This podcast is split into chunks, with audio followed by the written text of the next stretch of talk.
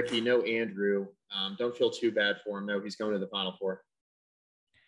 Yeah, I mean, this guy gets to go to like Nebraska football games and he gets to go to the Final Four and he's going to all sorts of stuff throughout the year. So, very rarely do I feel bad for Andrew Alex, and uh, today is no exception. But in all seriousness, uh, hopefully he enjoys uh, enjoys his trip, and um, if he gets caught with a Duke shirt on, uh, we're probably gonna have to ban him from the podcast.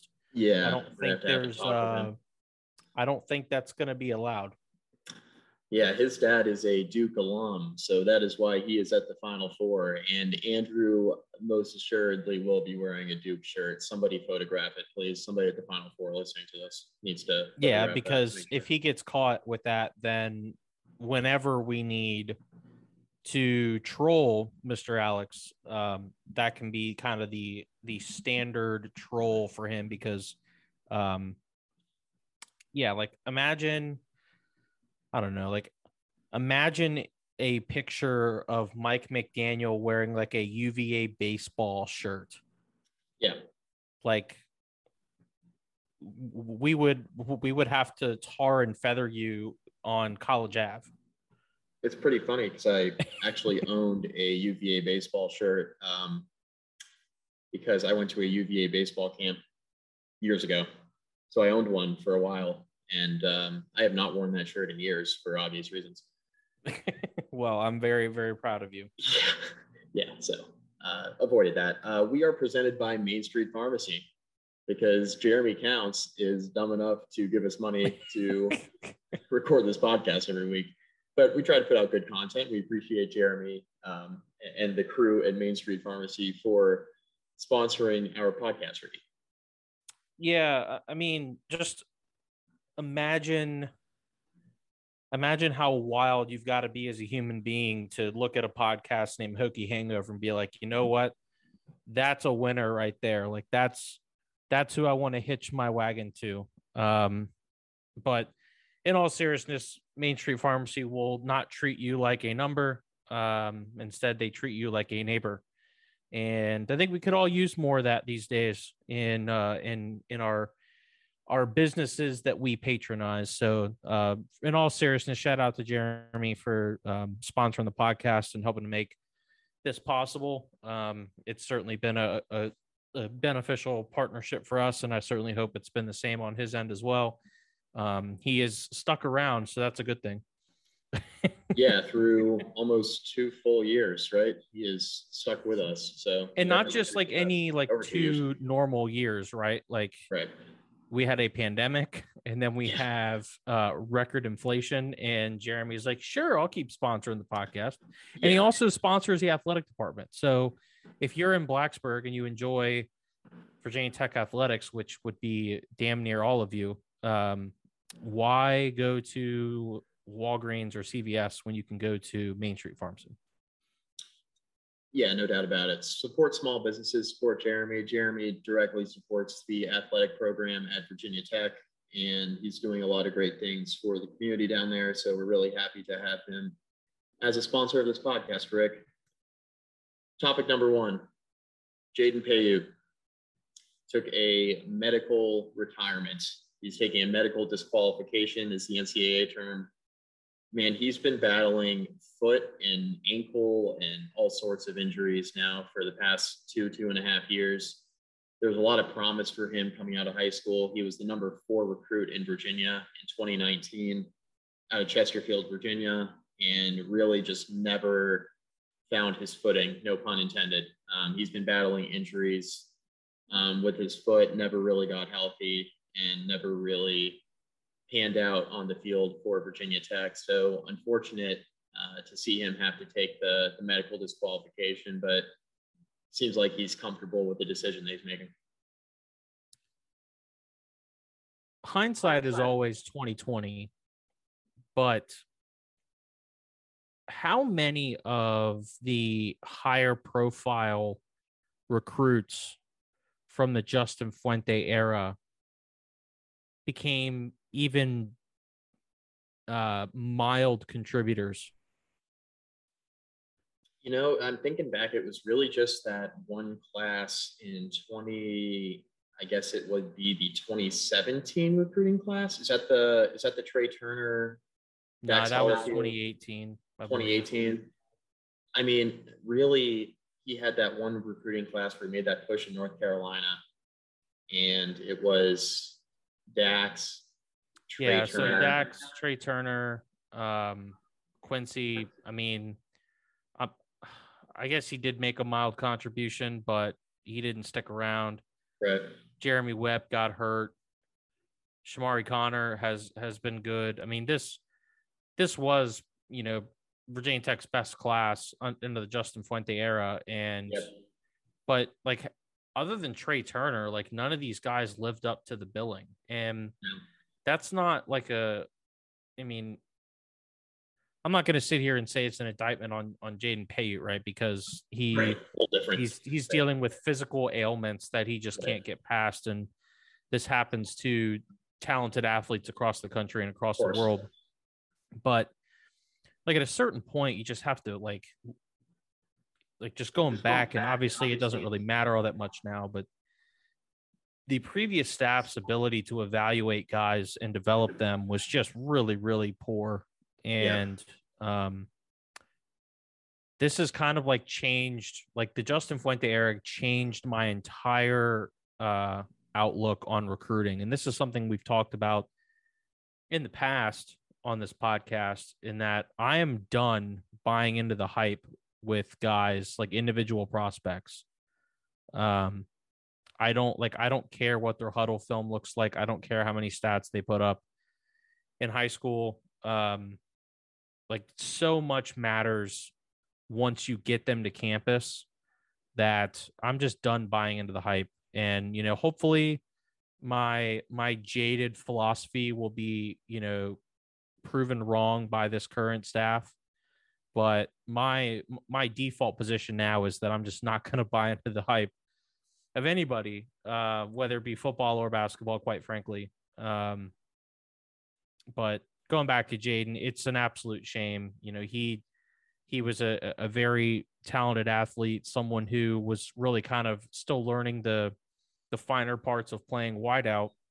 And, you know, he makes that 42 yard catch in the in the bowl game. And, you know, you're thinking to yourself, okay, this kid is like on the on the cusp of finally getting a shot where he's healthy and he can go out and earn some significant playing time given the the lack of experience and and uh, perceived talent at the receiver position, and obviously is is once again injured. So it's a shame. Uh, I hope he is able to move on from it mentally and get himself in a good spot where he can, you know, take on the next chapter of his life. Um, but it, it is nice that this this uh, exemption exists for players who go through these injuries where they can remain on scholarship, but also not count towards their team scholarship numbers. Uh, so they can continue getting their education. They can continue trying to build a better life for themselves down the road. The three highest recruits of the Justin Fuente era were Devin Hunter, Doug Nester, Jaden Payoute. Nester transferred to West Virginia. Devin Hunter didn't really do anything and then Jaden Payoute has to. Devin Hunter. Devin Hunter was more than just not did anything. Like the man was suspended for a year. Yeah. And and then didn't. I mean, didn't do anything prior to that, right? Like right. redshirted his second year, which is abnormal, right? Like played a full year, then redshirted, which is abnormal anyway. And then you know, obviously has his off the field issues. And yeah, Doug Nester d- doesn't stick, and Jaden Payoute could never never get healthy the Devin Hunter like botching, and I mean it goes both ways, right? Because you got to find your fit, and then you have to play well enough, practice well enough to get on the field on Saturdays. But it reminds me a lot of Joel Caleb in the just in, in the um, Frank Beamer era, where Joel was a you know one of the top recruits in Virginia, very highly touted coming out of high school they never really could figure out where to put him. He was a high school quarterback. They tried to put him at DB. They tried to put him at running back. They tried to use him as a kick returner. It just never really panned out. Um, he ended up transferring, I believe, to Norfolk State towards the end of his career. So it just never really panned out for him. And Devin Hunter, I feel like, was very similar. Obviously, with Jaden, it's a little bit different because he's injured. Um, but all that to say, the three of the highest recruits of the Fuente era, Doug Nester and Devin Hunter, all basically non-factors on the field of Virginia Tech. And when you recruit as poorly as Justin Fuente and his staff did over his time in Blacksburg, um, to have now your three highest recruits, like not a single one of them hit, and not a single one of them produce on the field. I mean, that absolutely dooms you, especially when you're not recruiting the guys that you're capable of recruiting um, to the Virginia Tech program to begin with. Yeah, I mean, like this 2018 class in particular is just really hard to go back and look at, right? Like I remember when this class was signed, and I was like, "Holy shit!" You know, Dax Hollifield is going to be a you know really good linebacker, maybe not an elite one, but he's going to be really good. Trey Turner is going to be a really really good athlete at six four, which he was never six four, and also listed at 185, which I found funny because the man was like 187 for his entire career Quincy Patterson, an elite 11 guy who, for one reason or another, never panned out. Um, Alan Tisdale has, you know, at least turned into a kind of a rotation guy, but he's not, um, not what you would hope out of a four-star athlete. Four-star athlete. Um, Daryl Simmons gone. DJ Croson gone. Keyshawn Artis has never gotten a chance. Walker Culver gone. Cam Good never played it down. Dwan Ellis gone. Uh, Cole Beck is a track star. Javon Beckton gone. Um, you know, and, and then you get down to the bottom of this class, right? And you get like Luke Tenuta, who's going to possibly play in the NFL. Christian Darrisaw, first round draft pick. Jermaine yeah. Waller, going to probably play in the NFL. Uh, it's kind of weird how that works, right? Like, um, but like all you, you can't have those those top guys miss. It, it, it just you you've got to hit on at least yeah. some of those guys. Like like obviously you're not going to hit on every one, but at a certain point you've got to hit on some of these some of these dudes. Like brian Hudson. I mean, J.R. Walker is you know now switching positions to linebacker. Um, Tayvion Robinson transferred out, and you know he was a good player, but he's gone. Jacoby Pinckney never really tra- never really panned out huge year for Jesse Hansen, right? He's got nobody in front of him this year. Uh, I believe this is what his third or fourth season mm-hmm. uh, now uh, coming into the program. Elijah Bowick, like all these names that we really talked up and we thought that these guys had a chance to be really good players.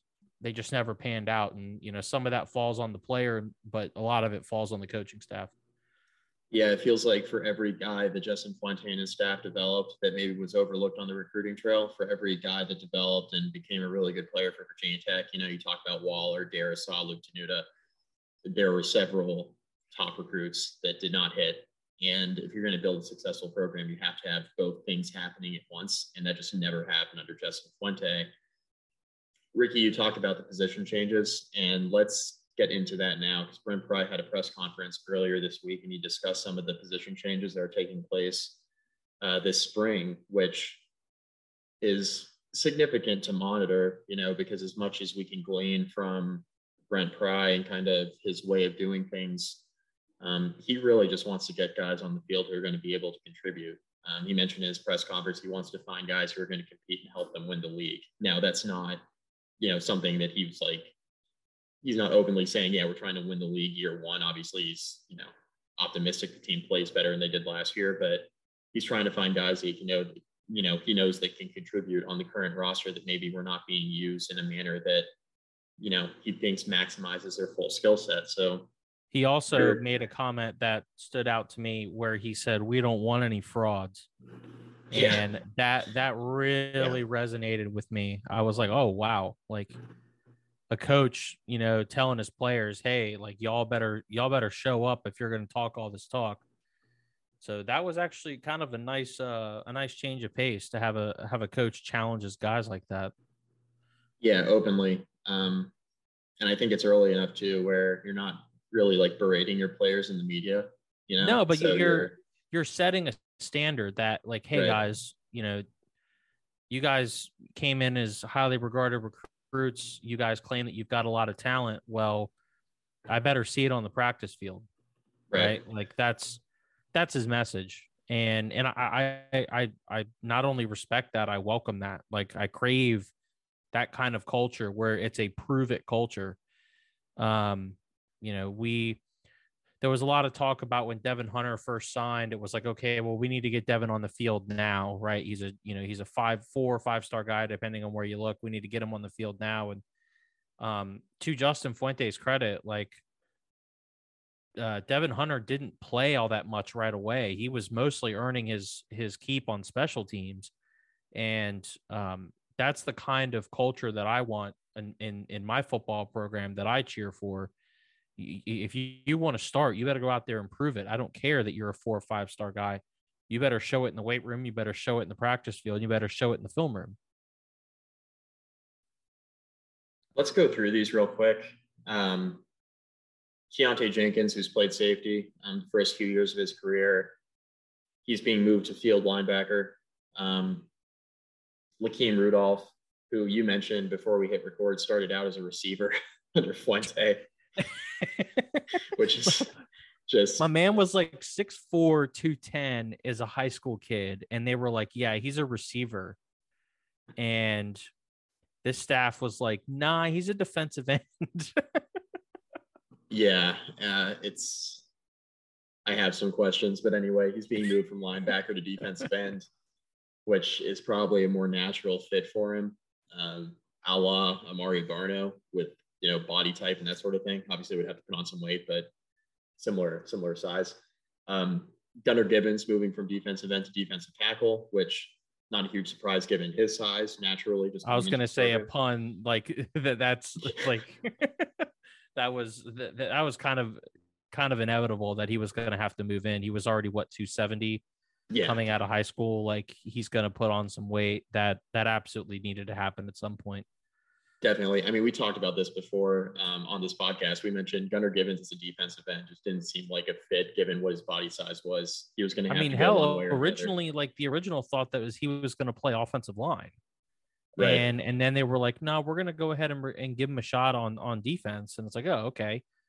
You're putting him at end. Like, no, there's no chance he's gonna stay at end. So that that makes perfect sense that he's moving over. Um, the the Jaden McDonald one, I'm gonna I'm gonna uh, claim ignorance on that one because I haven't really been able to see him play, and I don't know what his body style looks like right now. So I'll I'll defer to the coaching staff. But there's another guy that's changed positions a couple times now, going from corner to safety, and now from safety to linebacker. Yeah, um, and and actually end now. Yeah, yeah.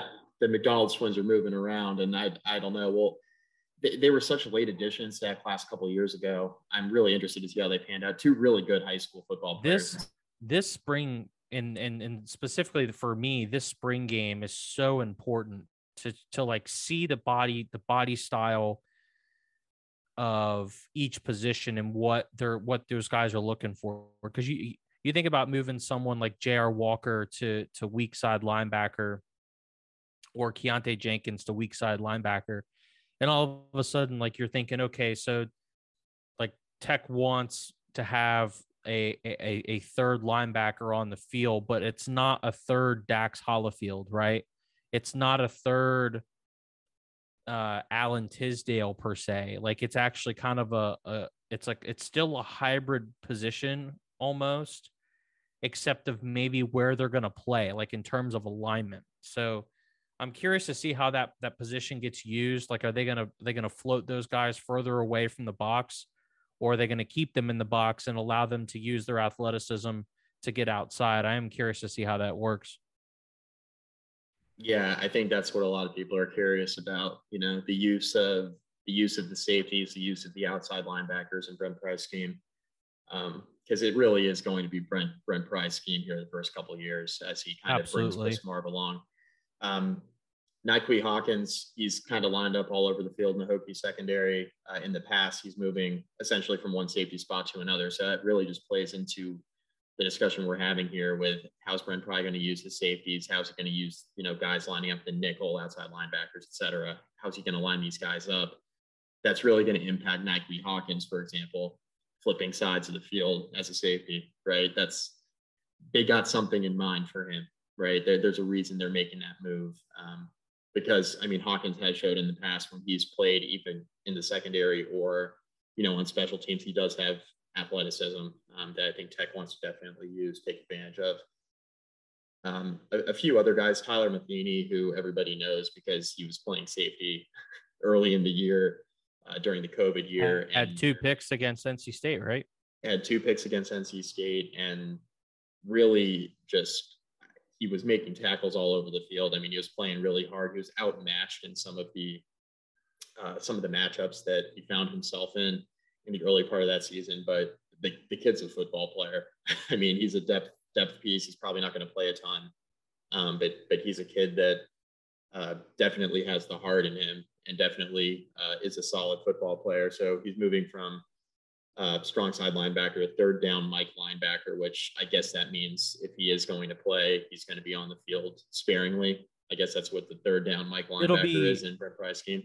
It'll be probably similar to the 30 package we saw when Bud was around, where yeah. uh, they played three down linemen and they play um, kind of those those rangy linebackers, uh, and then you put the extra defensive back on the field. Um, that was that was something that uh, Bud did a lot of.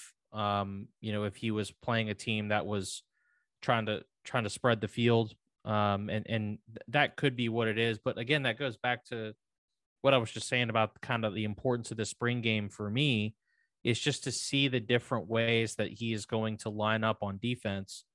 Um, even though that they're trying to move back to the four three, how are they going to handle teams that spread them out and, and try and give you three, four receiver looks, or right. you know, three receivers with a tight end split out in the slot. I mean, it's it's an interesting it's an interesting time because we just don't know what we're going to see. Yeah, I, I definitely definitely agree with that. Okay, the two that I want to talk about here, um, because these are guys who contributed on the offensive end last year, um, and and two guys who I think will definitely have a role on the offense this fall. Chance Black so Chance Black was used as a kick returner. We saw him sparingly on offense, but as, when he came out of high school, last year he was a true freshman. When he came out of high school, everybody was talking about Chance Black as not only a running back, but a guy who lined up as a slot receiver a lot at the high school level. And we saw him line up at slot receiver a little bit towards the end of the year last year. We saw him sparingly in a running back role, but he was he was on special teams a ton last year. You know, kick returner, punt returner, um, punt returner less with Tayvion, but kick returner a ton he's moving potentially to receiver full time. They also floated the idea of maybe moving him to defensive back. Basically, the long and short of it is Brent Pry said that he's really talented and they got to find a way to get him on the field. Um, he's got to play more than he did last year. Yeah, basically, yeah. it's we have too many running backs. right. But he, we have too many running backs, but this kid can play football and he's going to be a good player. So we got to put him somewhere. Let's figure out where. Yeah, I, I mean, and that's you know, that's what Pry is doing right now is he's looking at his athletes and saying, okay, how many of these guys are in positions that they shouldn't have been in? How many of these guys need a better fit? And um, how can we best utilize the guys that we have in the building right now? And um, Chance Black would be an interesting piece because he's, you know, I believe he's 6'1, 180, something like that, which means he's kind of in that receiver frame anyway. Um, but if he's got the talent, then they could they certainly need guys who can compete at wideout because it's going to be a, a, scary, scary first few games, I think, for the Hokies in terms of what we're going to see from the wide receivers. Well, speaking of wide receiver or tight end or H back or something, Connor Blumrick is not playing quarterback anymore. At least not anymore this not, spring. Yeah, not full time. He he could certainly like play, you know, in some packages there. It sounds like, but you know, watching him in the in the Pinstripe Bowl, he's he's just a he's he's hard to tackle, yeah. right? So he's someone he's someone that you want to try and get the ball and let him be physical. Now he's he, he's kind of a weird physical player, right? Because he's only what 190 or 200 pounds. Like he's not he's not bulky, right? But but his style is not that speedster who's going to get around the edge. Like he's not right. Braxton Burmeister. he's much more akin to Quincy Patterson than Braxton Burmeister right. in terms of how he runs with the football. Um, which is an intriguing, you know, thing because if he's able to, you know, make catches and and then go up against smaller defensive backs, that's a matchup that Virginia Tech would probably would bet on, right? Like Right. that's Agreed. that's not something you're upset about. Uh, but he's not someone that you really want blocking a ton, especially Right. not against defensive ends and defensive tackles. He's he's someone that may be able to block you know, smaller defenders, but he's not a blocker. I mean, he is Right. he's a guy who was playing quarterback, then went to receiver, goes back to quarterback, and now they're just trying to find a way to get the ball in his hands because they don't have many offensive weapons. So right. I am curious to see if they, you know, put him in some running back situations or if he does play an H back role, kind of like uh, early Dalton Keene type stuff. You know, but, but before they started trying to throw him the ball a little bit, he he had some some packages where he would literally basically just play running back or fullback, um, and that's certainly something that I think would be an intriguing possibility for Connor Bullock. I have no idea if it's going to work. Right. I, I don't. I, I would doubt that he could hold up in that spot because he's already had injury issues in the past. right. But if you can get some good play out of him, even for a few games, it might be worth it. Yeah, and I think he's got a better chance to contribute at positions other than quarterback um, than he does to contribute Absolutely. at quarterback. Just he is. He is not seen. the answer at quarterback uh, at Virginia Tech this year or last year or whenever. Right. Um, but like you mentioned, he brings an interesting skill set to the table, and he is, like you mentioned, he's hard to tackle.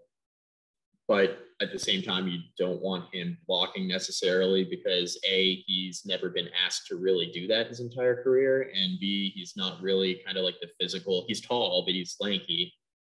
He is somewhere in between a traditional tight end and you know what Bucky was Bucky's athleticism was a bit ridiculous, um, but he wasn't that great of a blocker. And so Tech basically just split him out at receiver all the time, even though he was listed as a tight end his entire career. I really Um, have no like legitimate comparison for Connor Blumrick. Like I don't I can't think of anything that he really reminds me of. Like I I, I he's because he's He's that tall lanky he's that tall lanky guy who runs like he's 225 pounds and he's just not um but he's he's physical he's nasty with the ball in his hand and um that's a that's a mindset thing. That's a that's a a, a a heart thing. That's not something that you can really you know recruit right? Like you don't really recruit you're always recruiting height you know speed weight type stuff but every so often you get that one guy who just has that mentality. Like sam rogers has, was the same way. Sam rogers was on paper and not a good athlete right? But sam had the mentality that made him a productive player. And maybe blumrick is able to do something similar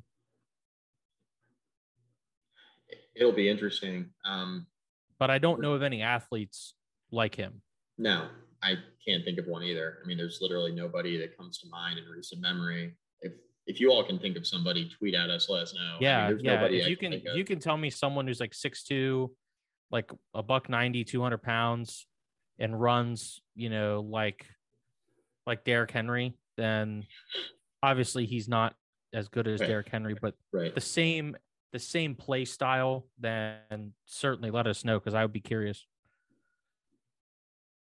so tech had some um, there's there's no good way to transition to this but i want to real quick so tech had some open practices for the media and blumrick was lining up at receiver and you know was was taking part in some pass catching drills i just want to touch on the quarterbacks real quick because you can't you can only take so much from the drills right but from everything that reporters have been saying that have been at these practices in Blacksburg, it does seem like it's a pretty open competition at quarterback uh, between Grant Wells, the transfer from Marshall, Jason Brown, the transfer from Auburn. Um, south I'm, sorry, carolina I'm sorry, South Carolina. Um, Taj Bullock, Devin Farrell. and it seems like it's really, really open right now. I mean, I.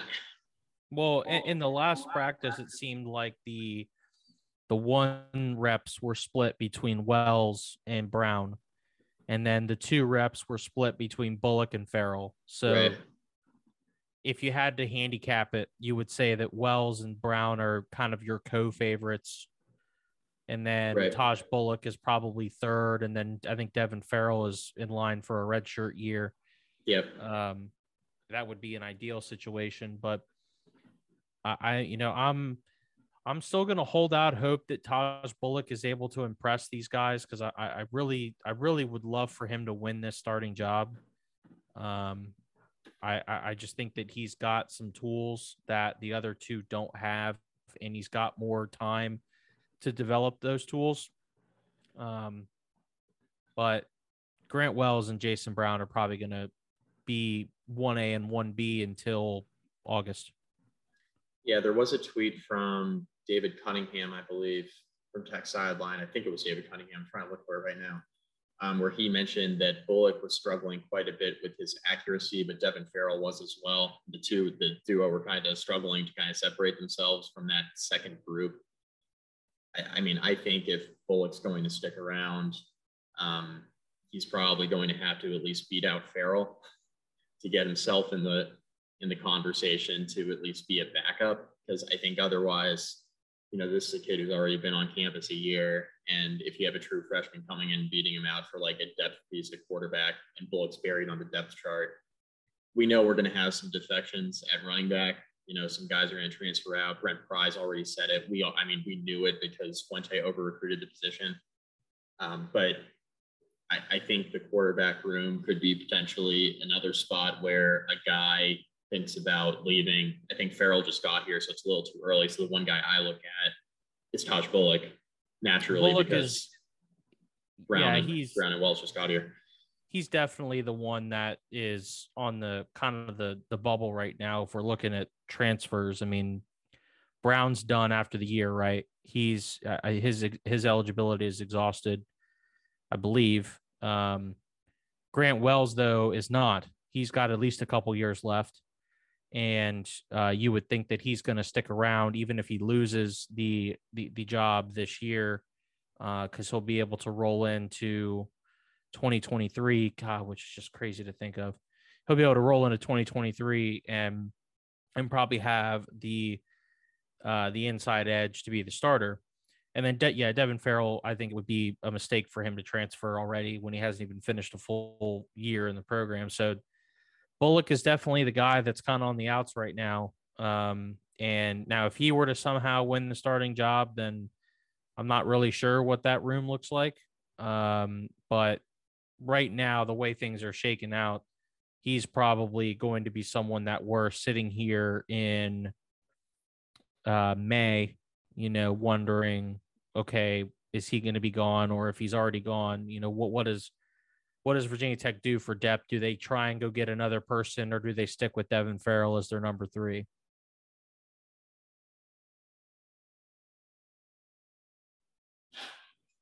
Okay, so what do you what do you think of the defensive side of the ball right now? They were talking about Andy Bitter in his article on the Athletic was talking about the defensive line. Cole Nelson, it looks like he's lining up opposite TyJuan Garbett. Um, defensive tackle, I mean, it looks like Josh Fuga and Norrell Pollard. Not a huge surprise, but Cole Nelson's really intriguing at that one defensive end spot.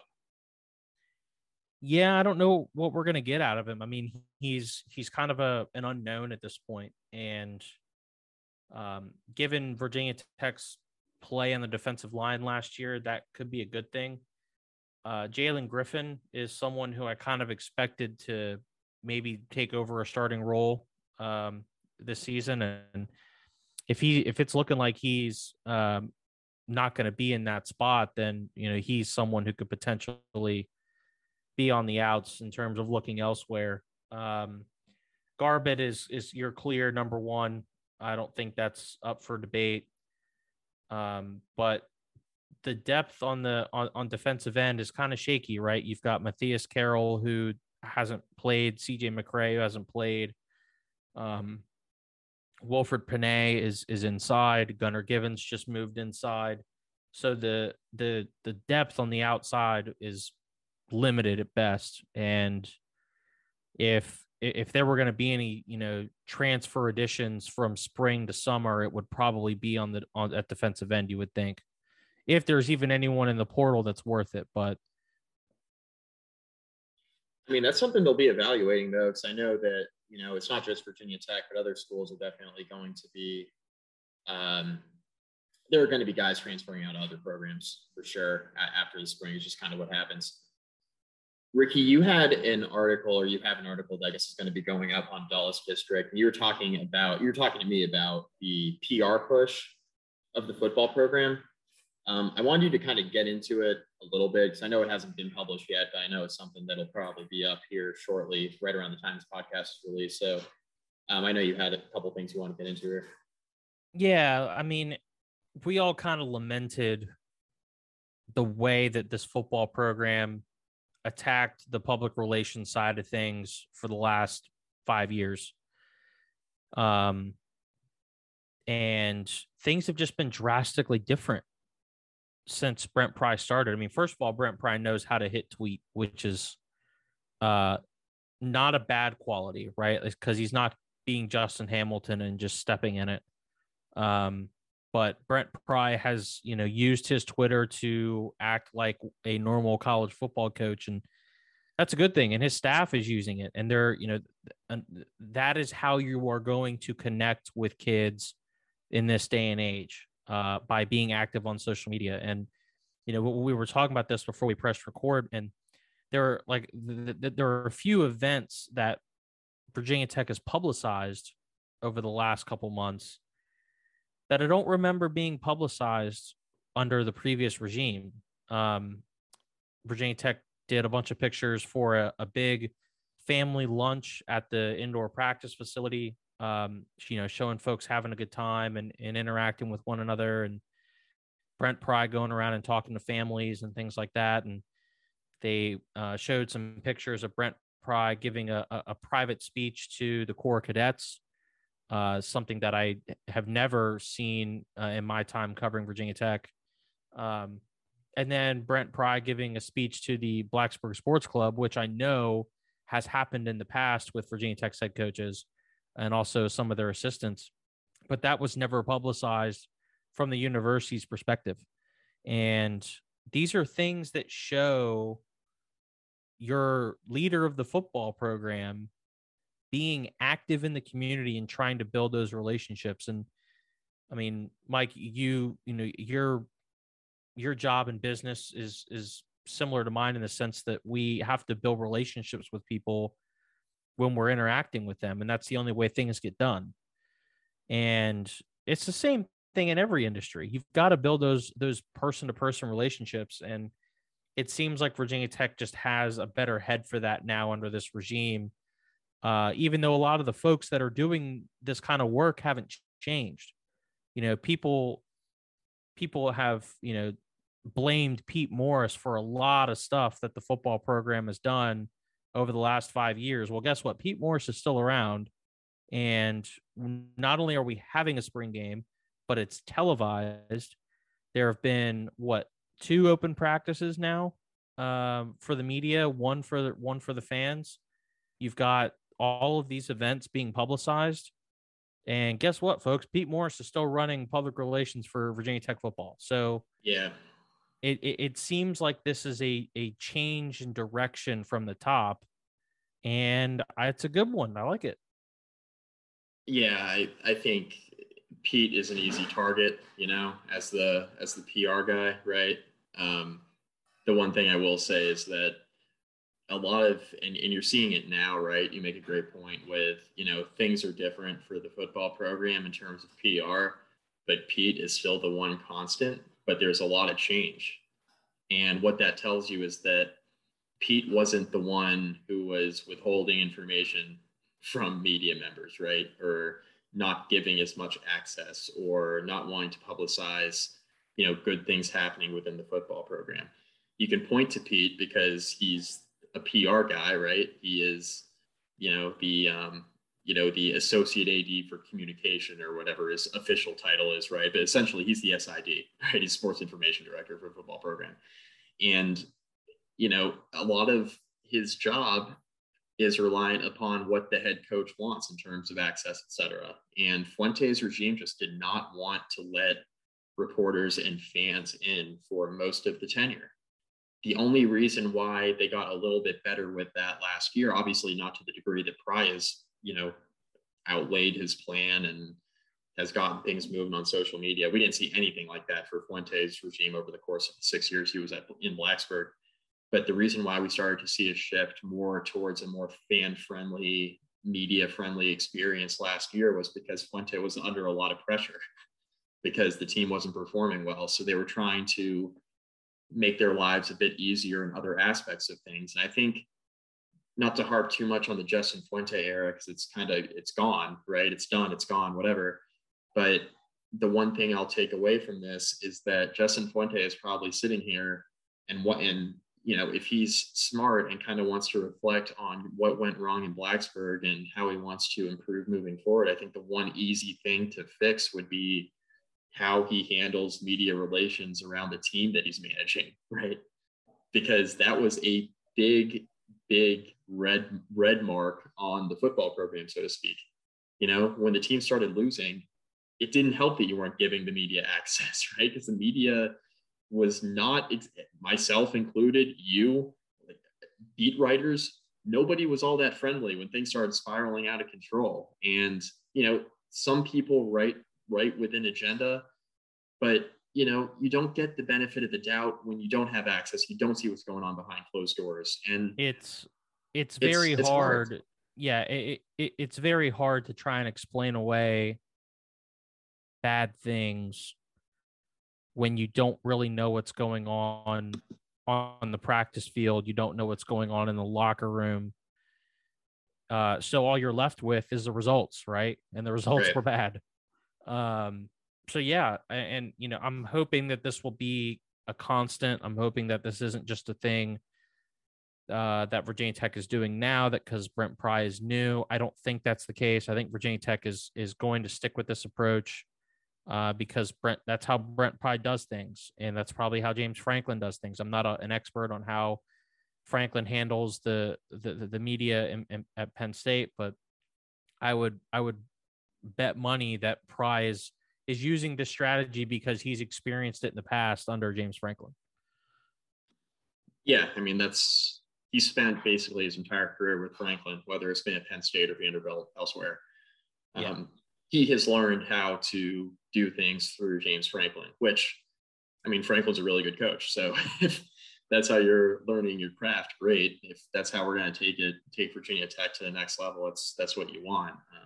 It's been successful elsewhere. You know, we've definitely seen it be successful elsewhere. You know, if you're going to not be a very media or fan friendly program, you better be winning football games, though. And Virginia Tech is not, you know, the Virginia Tech of the past under Justin Fuente is not the only program guilty of this around the country. We see it all oh, the time. no. Yeah. See it yeah, all the it happens, time. It happens a lot. Yeah. Which, you know, how you want to run things is how you want to run things. That's totally fine. But you better be winning football games if you're not letting anybody in on anything and you're not letting fans in on anything. So they'll turn on you real quick, as as we've seen despite all that, Justin Fuente still got six years in Blacksburg, which is more than I think I, I thought he would get considering the backlash and, you know, that COVID year really kind of changed things quite a bit um, from a athletic department finances standpoint, not just at Virginia Tech, but across the country. There were a lot of coaches that probably got one extra year last year that probably shouldn't have. And a lot of that was because of finances and athletic departments due to COVID. So I don't know. It's interesting. The the program I think is definitely heading in a better direction from a PR standpoint. Anytime you can take an easy win with with media and fans, I think you should take it. You know, as a football program, it just makes a lot of sense from a PR standpoint. Good PR is is better than no PR or bad PR. So, you know, get as much of that going as you can. And I think to be quite honest with you, I think Brian and his staff do need to establish this good public relations stuff here early because I'm not sure the wins are going to come very easily here in the first couple of years. So you know, this is a fan base that's very invested in the program, which is a good thing. Um, but because of that, you have fans who can turn on you quickly and be very critical early on.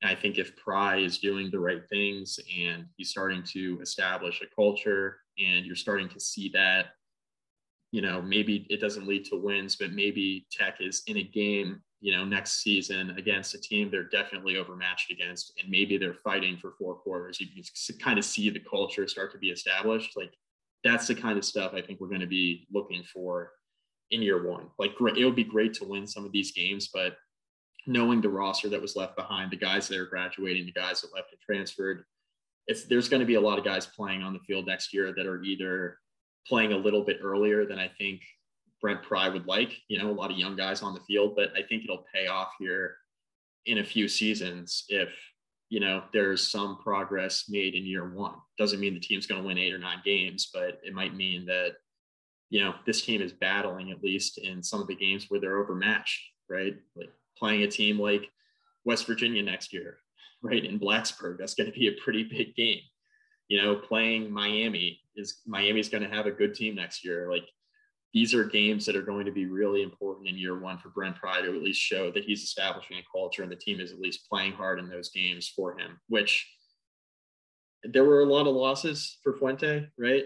But the one thing we said last year was that team never really quit under Fuente. They never quit. They weren't playing very well, but you didn't really see a quit all that often, which was, you know, something that you know, speaks to a culture that Pry's going to want to kind of continue to to build. You know, making sure these guys are still playing hard for him. Bronco Mendenhall started his tenure in Charlottesville with a two and ten season, and that included an absolute ass whipping at the hand of Virginia Tech in Lane Stadium. Uh, he then went six and seven. So Broncos you know, early tenure at, at UVA was pretty bad, you know, by especially by his standards. But there was never any heat on on Bronco early on. And I think the reason he that there wasn't much heat was that Bronco effectively used the media covering his program to connect with his fans and get them to buy into a broader vision. Um, so when when Virginia was struggling at two and ten, and then the following year they go three and five in the ACC and they still finish under 500, it was okay because they made a bowl game, right? Like they're like, okay, the vision is coming.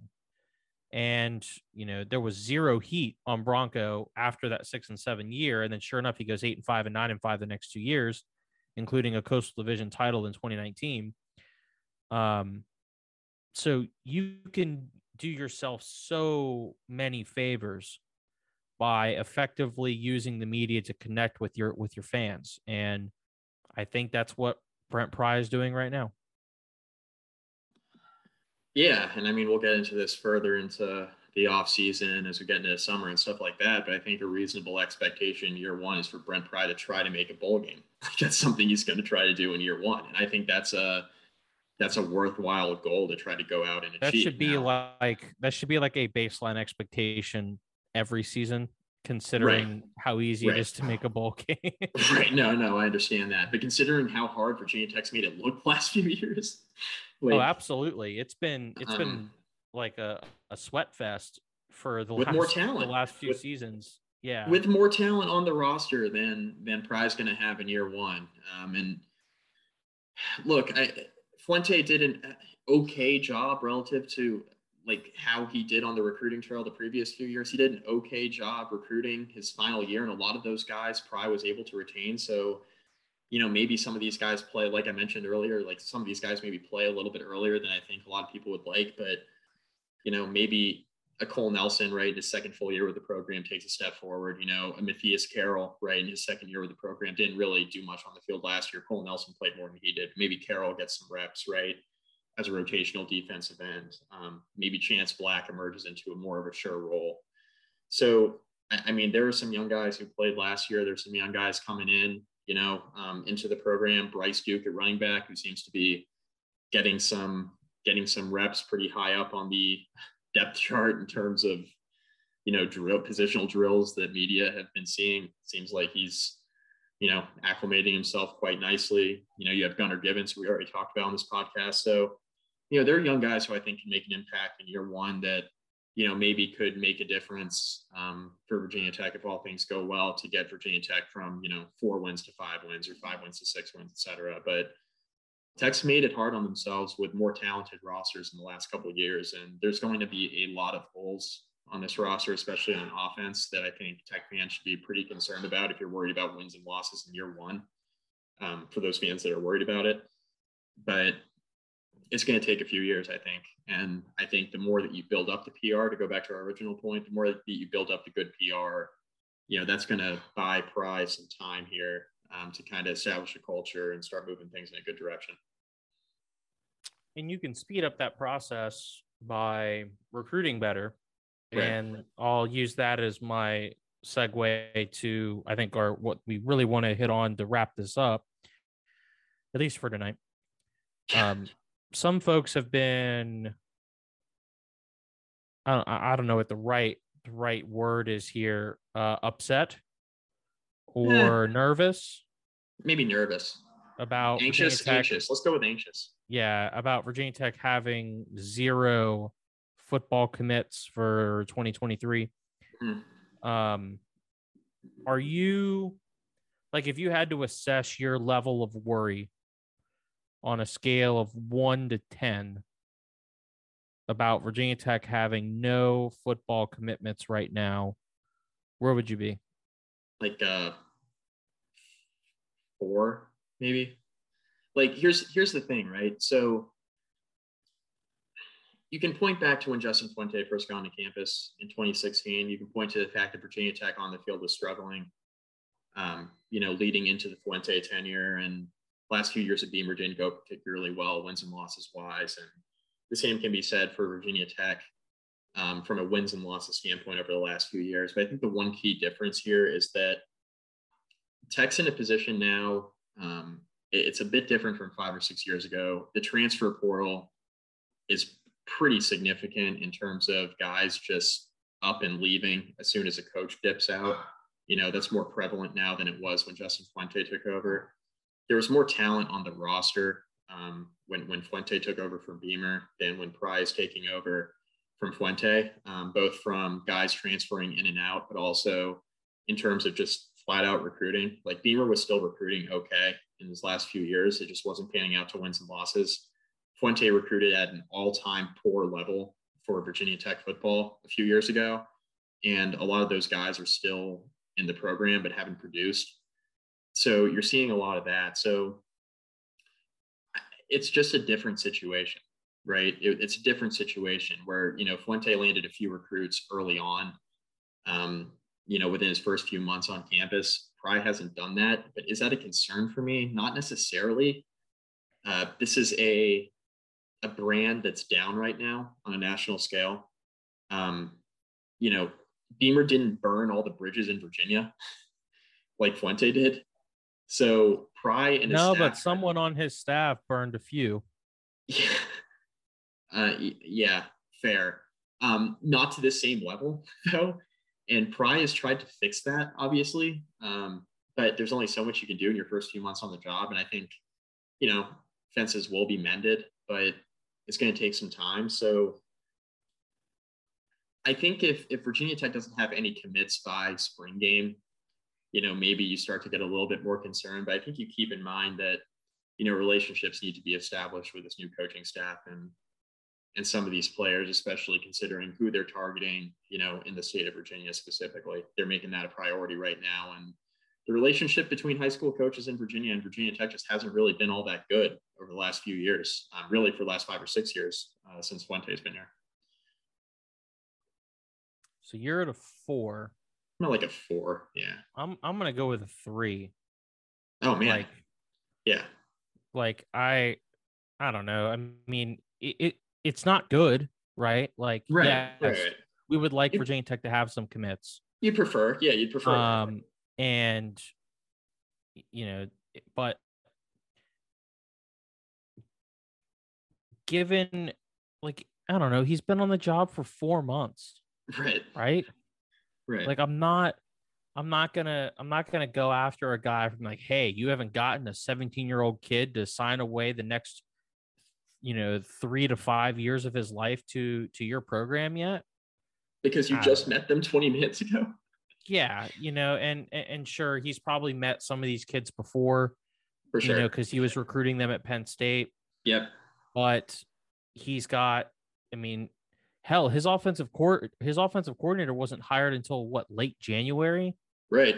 Couldn't. Right. Couldn't be hired. Like, yeah. So, I, I I'm not I'm not all that worried about it right now, and I'm with you. If if Tech doesn't have any you know commits by the end of the spring game weekend, uh, maybe we start you know raising that up to like a four or five on my end. But yeah, you know th- this is this is going to take time.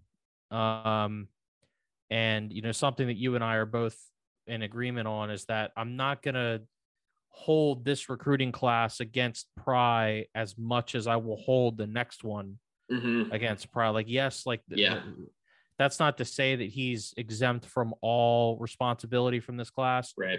But he start he's starting behind the eight ball from the get go, and right. uh, that's important to acknowledge when assessing a coach's ability to recruit.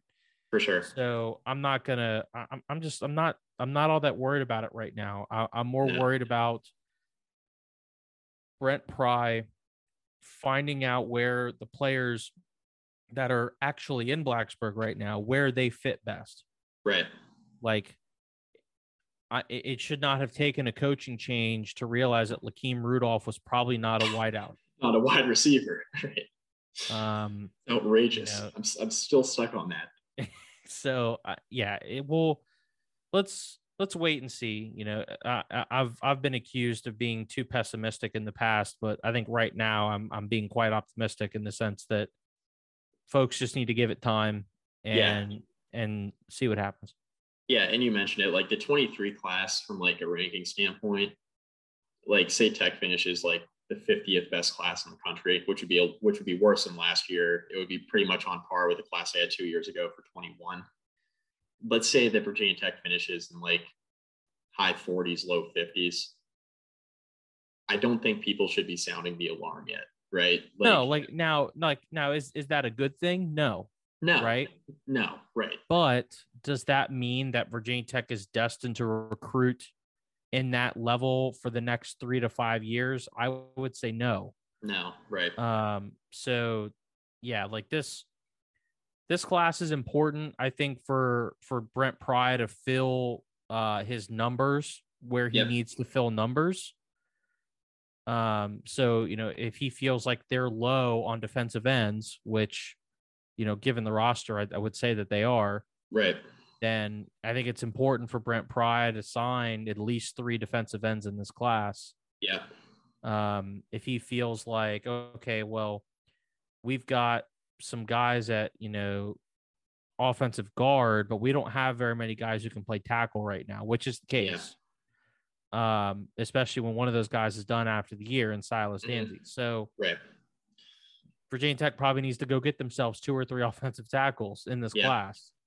You know, Definitely. just to make sure that you're you're stocking the pipeline for the down the road, so you don't have to take someone who would be better suited at guard and then kick them out outside where they're not really, you know, best suited to play long term. So definitely this class is important, obviously, but it's more important that Brent Pry get the numbers right as opposed to yes. him knocking it out of the park and getting three or four of the top 10 in Virginia, which is just not going to happen.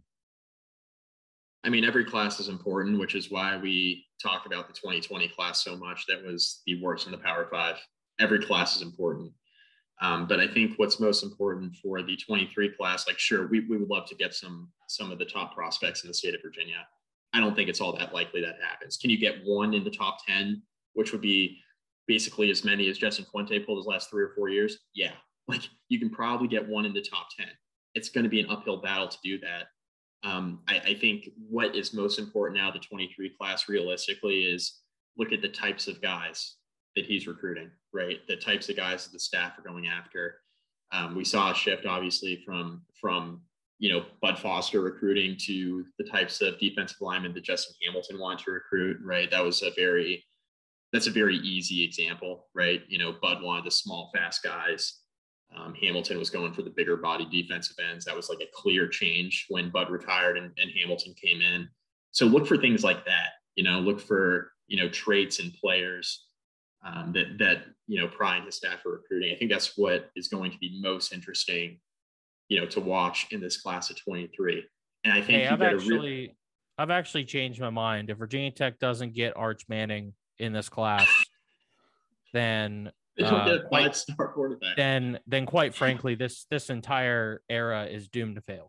It's doomed. Yeah, it's doomed. Um, yeah, 24 and beyond is where I think we really start to evaluate the recruiting ability of, of Pry and his staff. But the one thing I will say is that if Pry and his staff struggle to like get anyone in 23 and then 24 is a little bit more mediocre than I think a lot of people wanted, then I think you start having data points where you're like, uh-oh, maybe, maybe this is going to be a problem. Uh, but they are behind the eight ball relationships wise. You know, so many of the, the relationships with high school prospects now are built when, you know, they're in eighth and ninth grade, you know, before they even get to high school.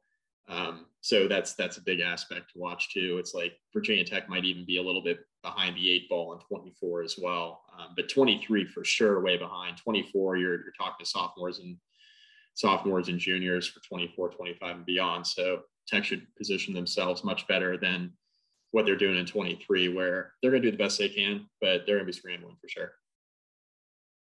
I'm looking at the top uh, prospects in Virginia for 2023, and I'm seeing a lot of guys either already committed to Penn State or uh, leaning in that direction. So Brent Pry is going to probably have his work cut out for him this year. Uh, and I, am not sure what kind of success he'll have, but basically what we're trying to say, folks, is it's going to be okay. Like, don't, yes. yeah. don't, don't go to the message boards and have a panic yeah. attack. It's going to be all right. And look, if I'm telling you it's going to be okay, and everyone thinks I'm the most pessimistic fan in this fan base, then I think you're I think you're going to be all right. Just give it give it some time and let's see what happens. It be be thankful for the fact that you know if you're not able to make it to Blacksburg in a couple weeks for spring game, you can watch it on TV. You can, which is you just can. outstanding. It's gonna be great. That's how I'm gonna take it in. I will not be in attendance at Blacksburg, unfortunately. So that's a that's a shame, Mikey. Your yeah. your fan points are, are, are decreasing. Going down. Going I'm not sure. I'm not sure you're actually a fan. I think you're. I think you're a plant. I'm a I'm a I'm a hater or faker or something. All right, Rick. Anything else? We covered um, a lot. Um, yeah. Um, rate, review, subscribe. Obviously. Um, that shouldn't be shouldn't be a question. Um, I don't think there's really anything else that I've been thinking about. Um, I don't know what your bracket looks like, Mike, it's but done. I stopped. I done. stopped looking um, on the first night. I find it. oh, uh, shout out to Bruce Arians for retiring. Yeah, happy retirement. Um, Front office I stuff now. Obviously, caught everybody by surprise but um, the man has earned it. Like, yeah, one of the one of the cooler dudes in the in the industry. Um, yes, it's abrupt. Um, yes, I have some questions, but I'm more so proud for him. And also, like, they really couldn't have picked a better guy to replace him because I thought Todd Bowles was deserving of a job, you know, after this year. Right. Um, and now he gets to to get his second head coaching gig with a much better team. Yeah, and you know, hey, you know, welcome to your first year on uh, as the head coach. Uh, your quarterback is Tom Brady. Yeah, so, must be nice. like things things could be worse. Yeah, not Blaine Gabbert, which is was looking like how things were trending, and that Todd or, Bowles, that or uh, Kyle Trask. Yeah, and Todd Bowles has already had a situation in the past as a head coach where he's had a quarterback that hasn't been any good. So it must be nice having Tom Brady as your quarterback your first year on the job with Tampa Bay. So yeah, pretty cool. Uh, rate, review, subscribe. Andrew will be back next week. Uh, enjoy the Final Four and the national championship. My picks are Kansas and Duke. I think Duke's going to win the national championship, unfortunately. So that's kind of where I'm at. I would love to see Villanova get in there, but Justin Moore got hurt and they're gonna have a hard time guarding Kansas, I think. Yeah, so, that's that's really brutal for for him. Like yeah.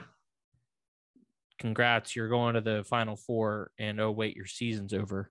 Sucks. I was and, pulling, and, and not I'll, only I'll is your, for him now.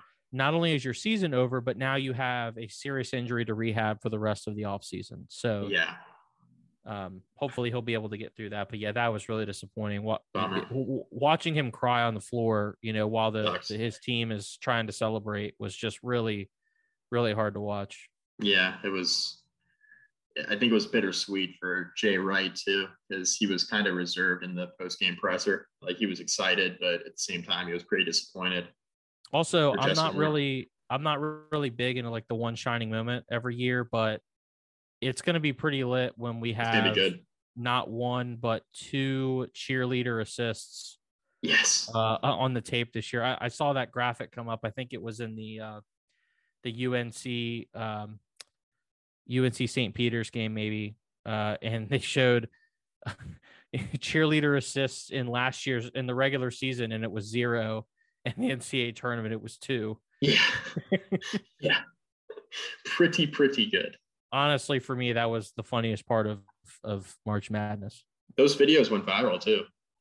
Hell yeah! But like, you know, forget the stadium staff with a broomstick. Just, just you know, lift right. somebody up there, let them get it. It'd be fun. Let them knock the ball that's stuck, you know, behind the shot clock or whatever. You know, have them get it. It's pretty cool.